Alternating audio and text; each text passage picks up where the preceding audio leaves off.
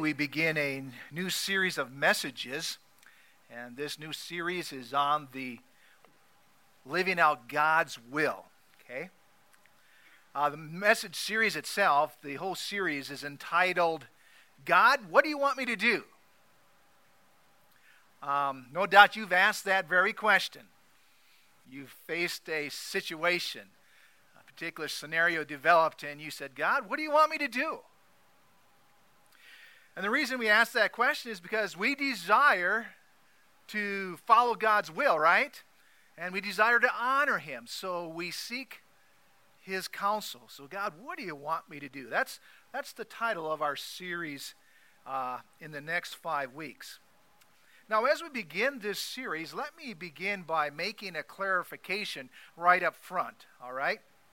Uh, what I want to share with you is that as we talk about the will of God, I want you to understand that I, I will not be addressing a specific area in your life, all right?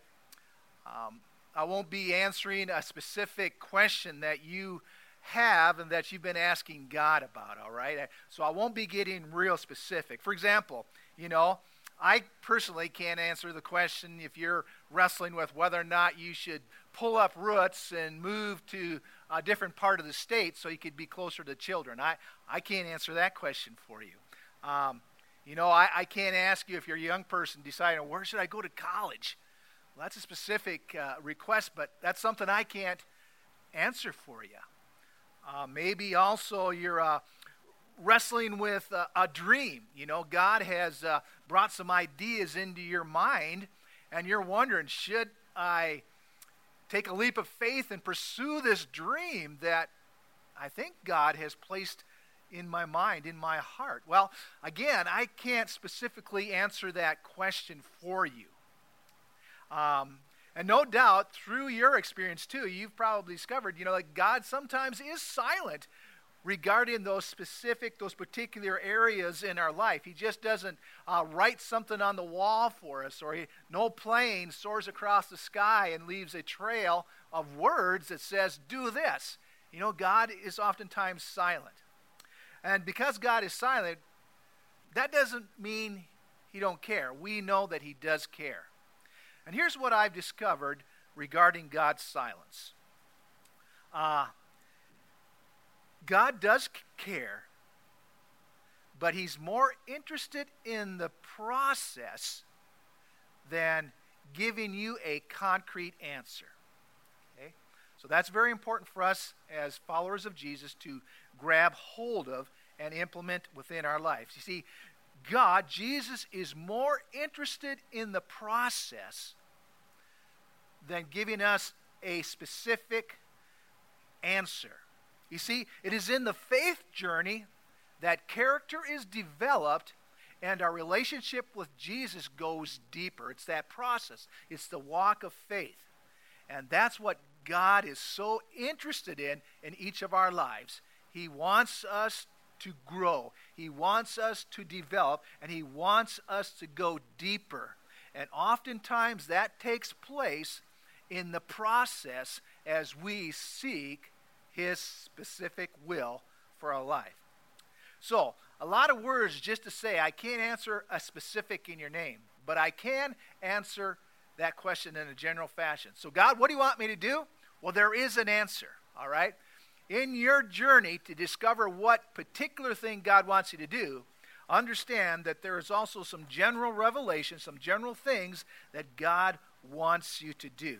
Okay? And so we're going to be focusing on that those general things, those things that God wants us to do. So, anyhow, here's what we're going to be doing. We're going to be looking at Romans chapter 12 and 13. And it's from those two chapters of Romans that we receive guidance regarding the God, God's will. Okay, we're trying to answer the question God, what is it you want me to do? Well, chapters 12 and 13 of Romans gives us direction. It answers that question. And here's a quick overview of where we're going to be going in the next five weeks. I'll just share this up front with you. Now, week one, of course, is today. We begin, and today we're going to talk about God's will for you, okay? God's will for you as you follow Jesus. So we're going to look at that and then answer that. In week two, we're going to be talking about God's will for you regarding your church.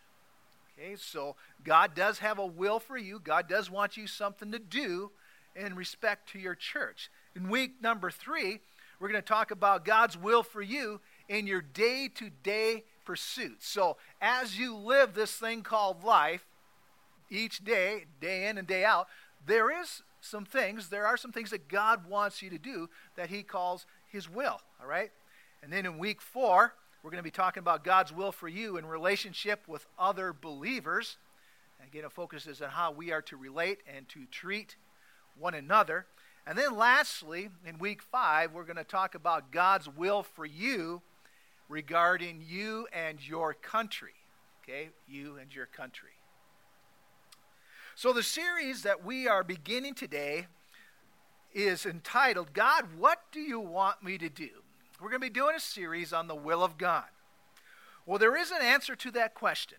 And we begin our quest for God's will in Romans chapter 12, verses 1 and 2. So I want to invite you to take your Bibles, if you have one with you. Would you open up to Romans chapter 12 as we embark on this, on this journey of discovering and living God's will? But we're, today we're in Romans chapter 12, looking at verses 1 and 2. So follow along, and I'll read those verses for us. Therefore, I urge you brothers, in view of God's mercy, to offer your bodies as living sacrifices, holy and pleasing to God. This is your spiritual act of worship. Do not conform any longer to the pattern of this world, but be transformed by the renewing of your mind. Then you will be able to test and prove what God's will is his good, pleasing, and perfect will.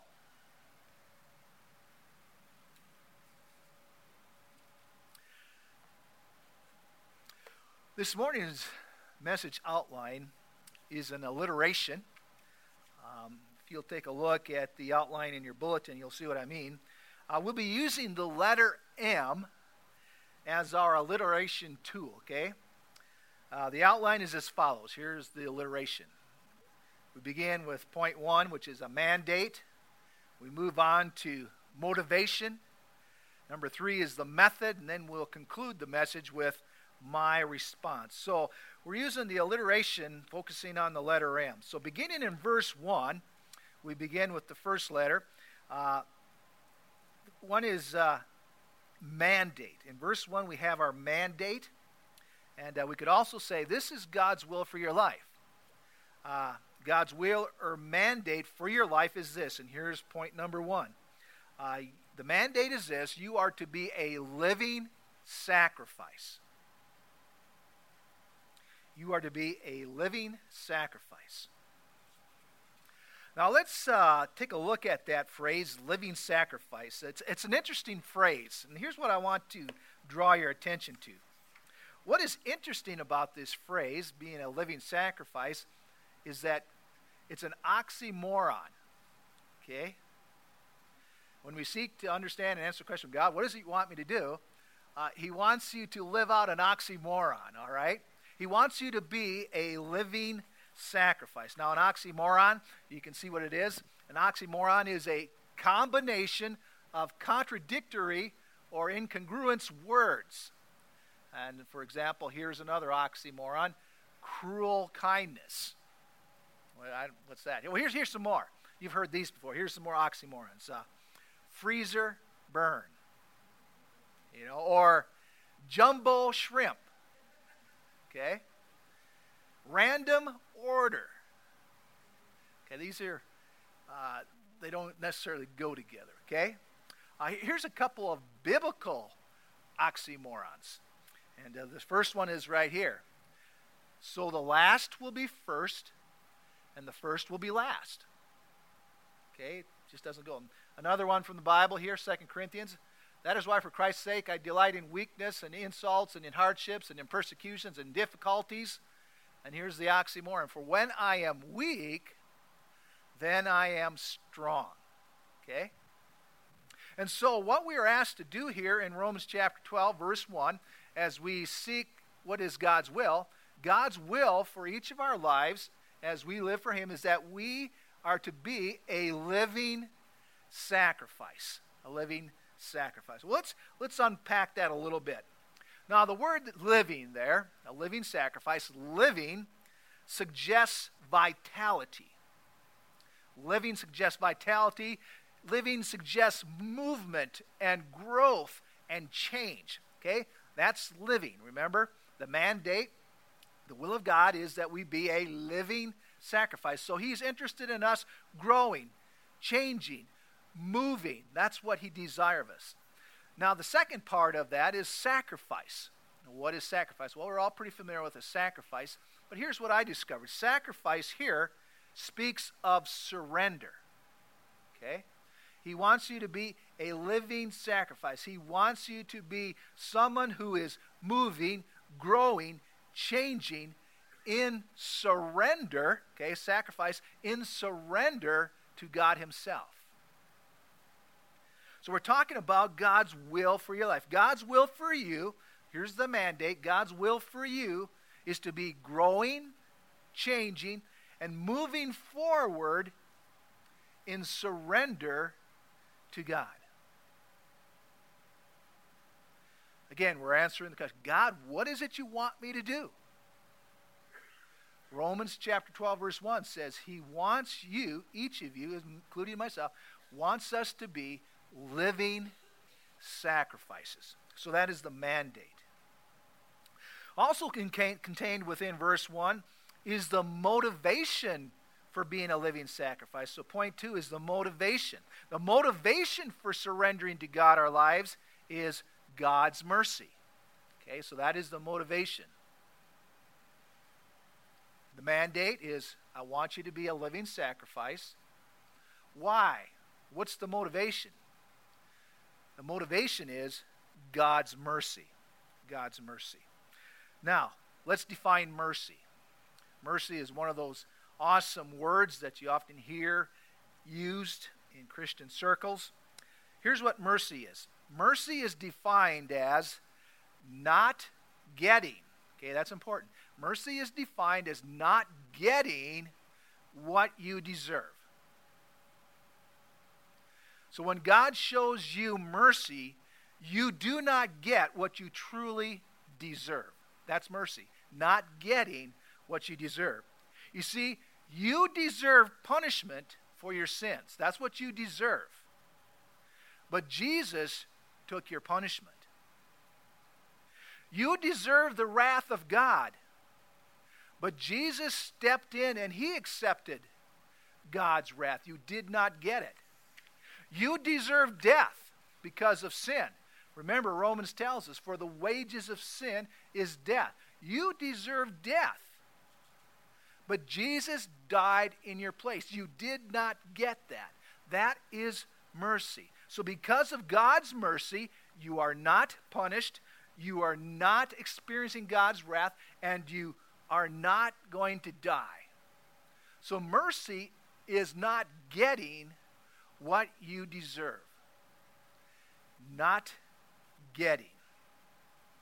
So, the motivation here to live as a living sacrifice, and redefine that, right? Living talks about growth, talks about movement, talks about change. And sacrifice is um, humbling yourself and submitting to God's will. All right? The reason we do that? Because Jesus did it all for us. And we celebrated that fact this morning as each of us took the elements of the Lord's Supper, the bread and the juice, and participated. Because of that, that's the motivation behind why we want to be a living sacrifice. So the mandate is clear. You are to present yourself to God as a living sacrifice. That's the mandate. The motivation for doing so is the mercy of God. Because you did not get what you deserve, that should motivate us to live you know, in obedience and so forth to God. Now we consider the method, okay? Remember, we're in the outline here. Um, uh, the, third one here is method. Now, answer the, we, this answers the question how. So, we're to present ourselves as living sacrifices because of what God has done for us. Okay, how do we do that? How do we present ourselves as a living sacrifice? Well, let's look again at verses, uh, verse 2 of Romans 12. Uh, verse 2 articulates the method for us. The verse reads Do not conform any longer to the pattern of this world, but be transformed by the renewing of your mind. Being a living sacrifice requires a twofold process. Okay? We're answering the question how. Oh, here's the method. Here's the method. The author here, which is the Apostle Paul, Paul says in living a sacrifice, there's a twofold process. One, don't conform. Number two, but be transformed. Okay, that's the method. Don't conform, but be transformed. There's a do not and there's a do in this method of becoming a living sacrifice, right? It's twofold. There's a do and there's a do not. Well, first let's look at the do not. Here's the do not from verse 2 of Romans 12. Do not conform to the pattern of this world. That's our instruction. As we become a living sacrifice, do not conform to the pattern of this world. Okay, let's define two terms here in verse 2. Uh, the first term is conform, and then we'll talk about world. So, do not conform to this world. So, what does conform mean? Conform means to be molded. That's what it means. Conform means to be molded, to be pressed into a mold. When you're pressed into the mold, you take on the shape, the form of that mold, right? That's how it works. So, we're instructed don't be don't conform to the pattern of this world. Don't be pressed into the world's mold, the pattern of the world. Don't be pressed in there. That's how we uh, fight this idea of, uh, that's our pursuit in being a living sacrifice. Now, the second word is world. So we don't want to conform to the world. What's the world? Well, we've talked about this before. The world is that system of beliefs uh, that is contrary to what God desires. When we talk about the world, we're not talking about the globe here that we live upon. Uh, the world here is referring to that system of beliefs, that way of thinking, that teaching that comes out of the world that is contrary to what God desires or what God teaches. And so, as we seek to become a living sacrifice, uh, we do not want to conform. We don't want to be placed in the world's mold. We don't want to think like the world. We don't want to act like the world. And that's the first step in uh, becoming a living sacrifice. In the world, here's, let's just quickly run through what the world believes. And uh, so this is what the world fires at us. Here's the system of beliefs. Okay, here's the philosophy. Here's the thinking of the world that uh, is uh, shoved into our faces on a daily basis. All right. Um, so here's the thinking of the world. Here's here's the way of the world. The world will say there are many gods, not just one God.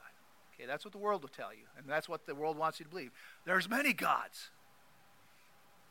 And uh, that's number one. Or they'll say, the world will say, well, you know, all beliefs are acceptable. We all end up in the same place. So if you want to follow Buddha and you want to follow Jesus, we're all going to end up in the same place. See, that's what the world wants us to believe. Now, after each one of these statements that I make regarding the philosophy of the world, you can go, eh, right? Because that's the wrong answer, okay? There are many gods. Eh, no. Uh, all beliefs are acceptable. Eh, okay, here's number three. We say truth is relative, which means truth is based on what you think and how you feel. That's what the world wants you to believe. Right? Okay. Number four, you can believe whatever you want as long as it doesn't harm anyone. Eh, right? Okay. Human value is determined by age. If you are very young, or very old, you do not have value. That's the world. Eh, right? Okay? Money, here's another world value money is power, pleasure, and success. get lots of it. Eh, okay? Who you are, here's the world says, the world says to you, who you are as a person is determined by your environment. Eh, that's not true, okay? Lastly, if you are a consenting adult, it's okay. Okay? Now, what I've just shared with you is the ways of the world. And as you seek to become a living sacrifice, which is God's will for you, as you seek to become a willing or a living sacrifice, there is a don't. Don't conform to the pattern of this world. Don't be pressed into the world's mold.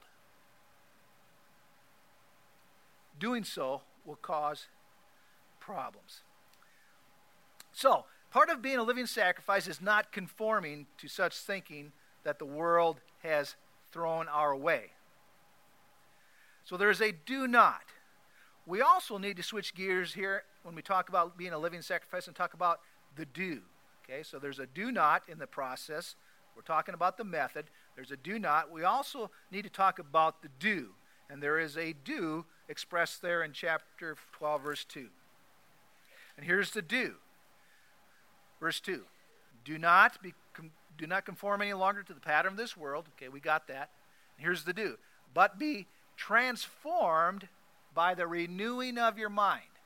Could be transformed by the renewing of your mind. So, as you seek to be a living sacrifice, which is God's will for you, uh, there are some things you don't want to do, and there's things you want to do. And the do that you want to do is renew your mind.